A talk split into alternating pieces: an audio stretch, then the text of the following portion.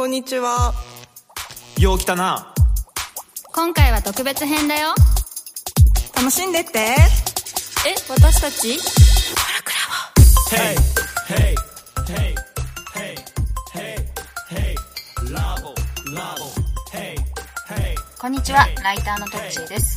今回の配信は特別編第7弾。おなじみ石川良樹さん、サディ、羽賀翔一さんの3名で、前半は平野啓一郎さんの小説、ある男について、後半は驚きの感情について語りました。オフレコが多くてカットしたので、今回は全3回でお送りします。いやもうまずこの続きを読むのが待ちきれないっていう経験。ああ先が気になるよね。そう。一気に読んだっていうのがまずここの本なのね、うん。それって多分いいいい小説ってそういうもんだと思うんだよ、うん。あの、うん。続きが気になってこうであとこれなんでそうもそう読めたのかなっていう時にこう小説そのものもあると思うんだけど事前に佐渡島君からこの小説のテーマを聞いてたっていうのが、うんうん多分すごい良くて本当は男ってのはこう非凡な特別な存在になりたいとうん。思うものなんだけどあえて普通になりたいと思う男のか悲しさを描いてるんだっていう、それってどういうことなんだろうっていうので例えばこう自分との経験でこう照らすとそしたらどどもりがあるの。で、うん。今朝もちょ遅れたのが、ん。その俺の息子もどもりなのね。うん。でこう遺遺伝がなんかちょっとあるみたいで、うんどもりって遺伝すんのね。うん、でなんか今日その今朝ね奥さんが病病院になんか連れてって治そうとしてるのあそうなの？それ大変じゃん。そう余計になっちゃいそう。だから普通にししようとしてるんだようんうん。そう。でで実はそのどもりであるっていうふうに自分が自覚的になったのって超最近なのね、うん。たまたまどもりの研究をしてる人がいて伊藤敦さんっていう、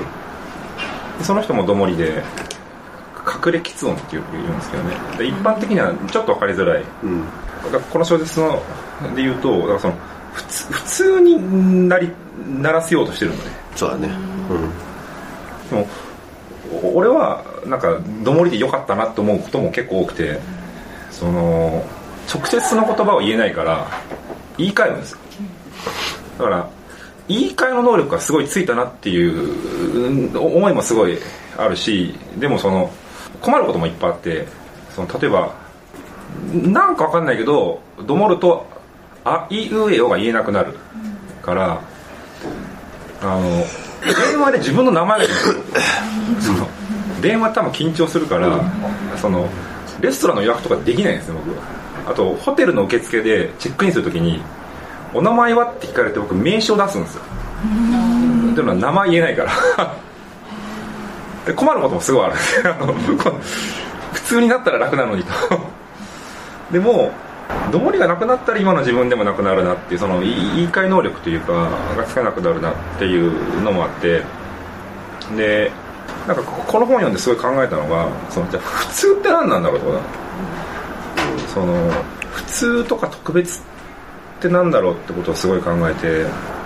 それってすごい突き詰めると個人ってなんだろうっていう話だと思ったんですね、だから平野さんそういえば文人主義ってその結構根底にその個人って何なんだろうかっていう問いがもしかしたらあんのかなと思って。でそのその周辺にあるその普通とか特別とかなんかそういうこと考えてる人なのかなってことをちょっと読みながら思ったのね。でこの本読み終わってあ普通ってそういうことなのかなっていうのをちょっと思ったのが書いていいですか、だから普通っていうのは普通になりたい男の悲しみって一言で言うとどういうことかっていうとなんかこう全体に対して自分が小さな部分であるっていう認識はこれなんかこう普通の悲しみみたいなこう普通の辛さなのかな？わかんないけど、全体に対して自分は部分だけになっちゃうと 個性的でありたいと思うけどね。そう。点なんだけど僕全然違う。だからこれって何に近いかっていうと選挙するときに自分が一票投じても意味ない。っていう感覚なんですよ。全体に対して部分だから、うん。別に自分の一票でね世界は変わんねえよっていう。だけどこれぜ全然別の考え方もできて自分は全体を代表している日本国民であるという責任と役割を果たすこれ代表的行為が投票であるっていううん考えもできるじゃん、自分っていうのが例えばその所属する集集団なりコミュニティを代表しているんだっていう感覚を持つとこれはなんか特別感が出てくると思うんですね、これってなんかなんかこう結果を出してる人とかあと立場上例えば会長とかね社長みたいになると代表感って出てくると思うんですよだけどなんか結果を伴ってない時自分はその部分ではなく代表として日々生きてるみたいなっていう感覚にある男は最後になった気がするので、その自分っていうのはなんですか、まあ、結婚してこうその地域のねあの、まあまあ、ある意味家族を代表してるというか普通でありたいっていうこの辛さ悲しみっていうのはこういう発想だと部分で悲しいけどなんか最後はでも実はその普通であるんだけども実は自分は代表してるんだっていう感覚になれて幸せだったんじゃないのみたいな、俺さうよくさあれ物理とかでもさなんかさ、止まってるものをさ観測しようとするといつまでも観測できなくてさ、う動いてるとさ観測できてとかっていうのがあるじゃんこれもさ 状態をさ止まってるものとして見てるじゃん、そのさ止まってるところだと部分であることって普通の辛さなんだよね。昨日ね、ココルクラボでさ東畑さんのさ、あの「のの医者が笑う」とかのさ、みんなでさまとめみたいなのをさして話し合っててさ癒されるとは何かっていうのを話してた時にさ自分が大きい流れの中の一部であるってことは癒されるっていう。あね、で大きい全体の一部であるってことはさ悲しみであり普通さでありさ嫌なんだけどこれが動いている状態。で躍動感がある中の一部だと感じれるとあなるほどね。自分が部分であることに対して意味付けされるんだよね。動き続けるためには自分も止まってられないから物事を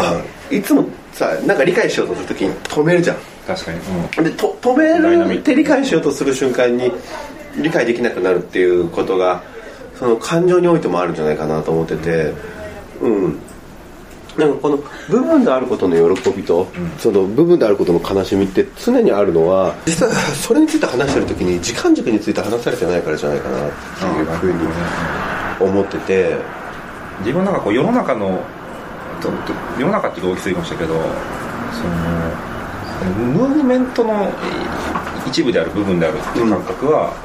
癒されるってことだよね、そうそうそうそうそれ多分それなんかそれはなんか代表的なムーブメントであるからな気だがするんだよねそうそうそうそうそうそうだね、うん。だからね俺面白いなって思うのはさ、コルクって会社を作るとさ、てか俺が講談社入った時にその入った時にね誰かに言われたんだよ。もしもね講談社のね過去のものがね、す好きなんだったらね読者でいいよ。ってうん。それを更新するから講談社に入ってきてるわけでしょ。真似しちゃダメだし そのある種否定していかないとダメなんだなと思って、うんやっぱり1000人いようとも新入社員でも俺が講談社だと思ったうん。なんか俺の能力が成功を生み出したんじゃなくて俺が講談師だっていう気持ちで仕事したってことがその成功を生み出したんだなって思うわ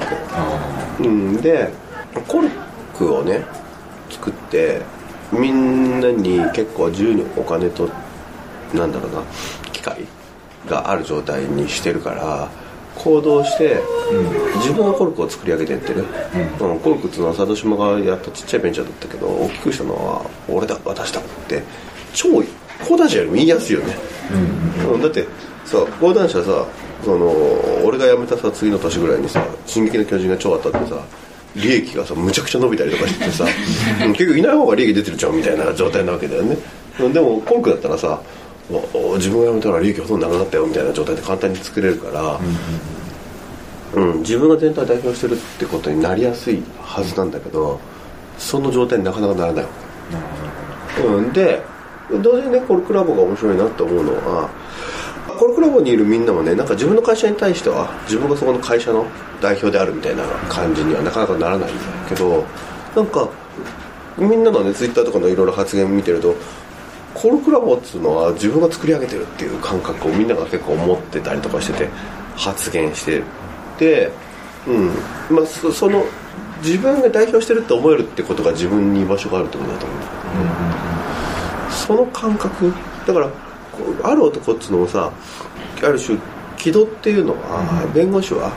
弁護士だったりだとか社会的地位だったりとか夫婦だったりだとかっていうそのものを手に入れたんだけれども自分の社会的居場所がうまく見つけられないっていう状態なんだよね。うん。だから見つけたと思ったらなんか倦怠期みたいなのになっちゃって仕事もなんかつまんなくなっちゃって、うん、結構居場所だと思ってた場所が居場所じゃなくてどうなればいいんだろうっていう、その宙ぶらりんな状況であると、うん。そしてもう少し、うん不安定な人間そうだからあれで言うとがその日本日本っていう中ではこう在日であるっていううんうんうん。部分であるっていうふうにうん。思ってるからねそう。かうん。気にしてないって言うんだけど、なんかそれを言われるっていう。そうだよね。うん。である男の方は谷口大輔っていうのはねその宮崎に行くことによって、その理恵っていうのを見つけてうんその居場所を見つけていくっていう話なんだよね。うん。で俺 YOSHIKI のささ初めプライベートの話から始まったけどさそれでさ連想したんだけどさ、俺の友達でさ、今東京でじゃないところで働いてるんだけど、うんど多分ねこれ俺のこれは推測なんだけどね親と喧嘩をして、それで東京にいるっていうのがもうその親との喧嘩を思い出すから東京以外で働きたいっていうふうになって東京に出てったってやつがいてなんでそいつがね親と喧嘩をしたかっていうとそいつが子供を産んだんだよね、うん。それで子供を産んだんだけど子供が障害児。で育てていくんだけどで子供がさ障害児で育ててる時にさそのまあ大変なんだけど実はさ一人目の子供だからそれが大変なのかどうなのかってさ分かんないわけだよ、もしも障害児じゃなかったらどれぐらい大変なのか、うん、それが3倍大変なのか10倍大変なのかって分かんないじゃん、うん、それでその障害児を育てるっていうところに喜びがないかっていうとそれはそれで喜びなんだよね、うん、で別にそれが障害児であるってことによって何一つそのそれが損なわれないんだよ。その、そ子育ての喜びっていうのが。でも子育ての喜びっていうのがそのお自分のね親から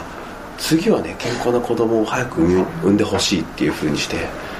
2人目を産めっていうのでしょっちゅう会いに来るんだって。うん。それでそれを聞くとその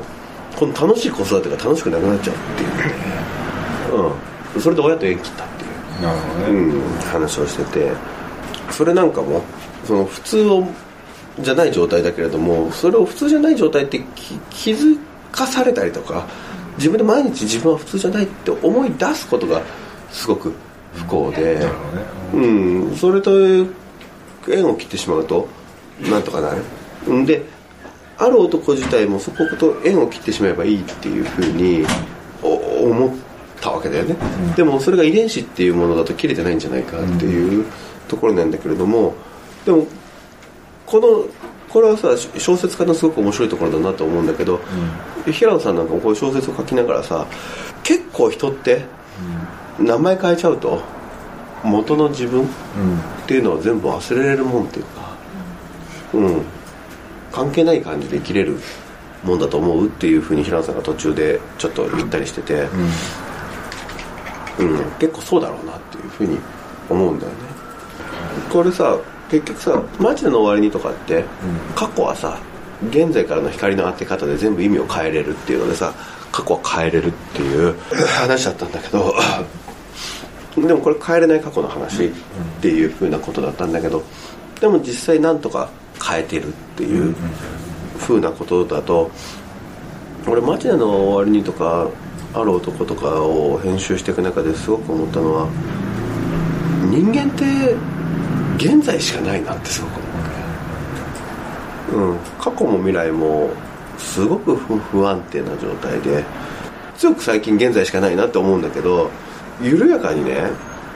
みんな同じこと毎年言っててなんか世界中が記憶喪失になってるんじゃないかみたいな気持ちに10年ぐらい前になって、それ以来さすごくさ、天気に関してみんなが何を言うかっていうのは記憶しようと思ってる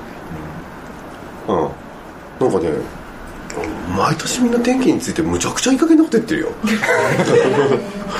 異常気象だ。だからそうそうそうそう。えーそれなんか去年も言ってなかったとかこんなに暑い夏が続くなんておかしいとか なんかねきみんな記憶どうなってんのかなってすごい思うわけ。天気だけをもう絶対みんなが記憶喪失になってると思って記憶して全員の天気についての話聞くぞと思うとねもうむっちゃ変なことばっかみんな言ってんの、って思うと全員の記憶多分超いい加減なんだよね。天気についてそうってことは天気じゃないことについてはもっとそう。だから俺ほとんど人の話をさどういう言い方が正しく伝わるか分かんないけどまともに聞かないというか誰かがこういうことがあったよっていう話をしてくれたら、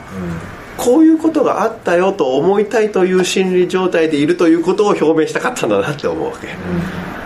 うん。っていう風な形で。なんかその人が話す過去とかがもうむちゃくちゃ全部選択的で、それが全部現在によってコントロールされててその現在っていうものが本当にかなり身体的な感情とかそういうのに影響を受けてるだけのいい加減なものなんだろうなっていうかすごく不安定なものなんだろうなと思うんだよね。